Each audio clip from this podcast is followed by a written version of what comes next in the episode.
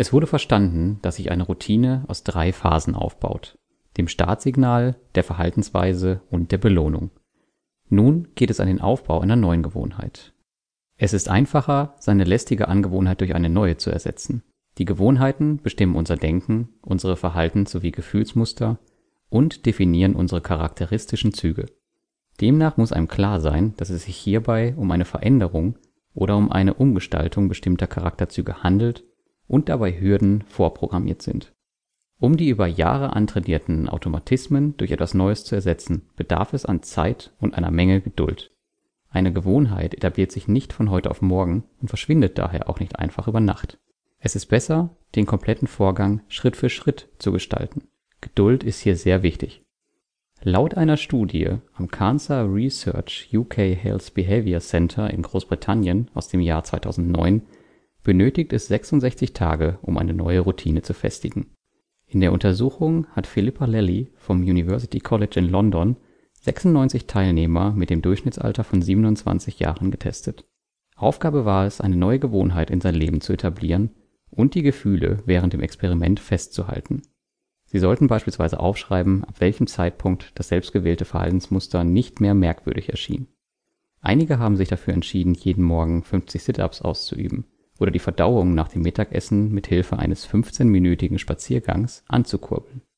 Es wurde herausgefunden, dass die Verhaltensweisen nach 66 Tagen automatisiert und die Gewohnheit in das Leben integriert wurde. Zudem wurde festgestellt, dass es einfacher ist, eine neue Gewohnheit anzutrainieren, anstatt die alte, als unerwünscht empfundene Eigenart komplett abzugewöhnen. Jede Umgestaltung einer Angewohnheit verlangt eine Menge Disziplin, Konzentration sowie Willensstärke wenn versucht wird, ein, zwei oder drei Gewohnheiten zugleich abzugewöhnen, ist der Prozess von Anfang an zum Scheitern verurteilt. Daher ist es von Vorteil, wenn die Konzentration auf ein bestimmtes Ziel gelenkt wird. Jede Änderung unterliegt unterschiedlichen Phasen, in denen das eigene Handeln reflektiert, analysiert und letztlich geändert wird.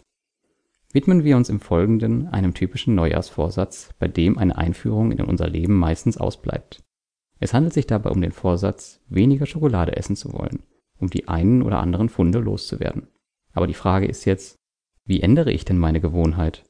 Bevor es zu einer Veränderung des Rituals kommen kann, muss zunächst die erste Phase der theoretischen Einsicht erfolgen. In diesen ersten Schritten muss einem bewusst werden, dass man zu viel Schokolade isst und dieses im Übermaß schädlich für den Körper ist. Meistens wird der Beginn dieser Phase durch ein bestimmtes Ereignis ausgelöst. Der Startpunkt kann in unserem Beispiel durch den Gang auf die Waage eingeleitet werden.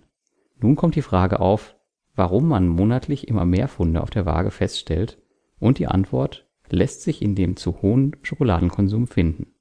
Bevor die Realisierung, dass es so nicht weiterlaufen kann, stattfindet, muss über Monate der Wunsch nach einer Änderung gewachsen sein. In einigen Fällen wird das Startsignal oder der Höhepunkt der Willensstärke durch einen sozialen oder privaten Umschwung ausgelöst. Jemand, der gerade eine Trennung durchlebt oder beispielsweise seinen Job gekündigt hat, schöpft die Motivation aus diesen Situationen, um sein Leben neu zu gestalten. Dabei muss allerdings berücksichtigt werden, dass diese Menschen oftmals in ein neues Umfeld eintauchen. Der Leidensdruck von einem selber muss unausweichlich groß sein, um sich der Aufgabe widmen zu wollen, seine Gewohnheiten zu ändern. Ist diese Einsicht zur Änderung erfolgt, ist der erste wichtige Schritt gemeistert. Durch den hohen Leidensdruck oder die Unzufriedenheit von einem selbst entsteht die Motivation und der Wille zur Abschaffung der Gewohnheit. Der Wille, dass man wieder in seine geliebte Hose hineinpassen oder sich selbst im Spiegel attraktiv finden möchte, ist in unserem Fall die ausschlaggebende Waffe gegen den Automatismus, Schokolade im Übermaß zu essen. Der Wille ist da und das Ziel ist festgelegt. Nun ist es hilfreich, sich über das jeweilige Thema zu informieren.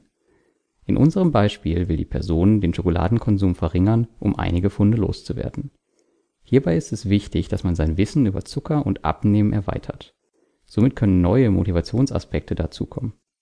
Zudem liest man beim Stöbern durch die verschiedensten Internetseiten und Bücher einige Erfahrungsberichte über Ratschläge sowie Fehler, die einen auf die kommende Zeit vorbereiten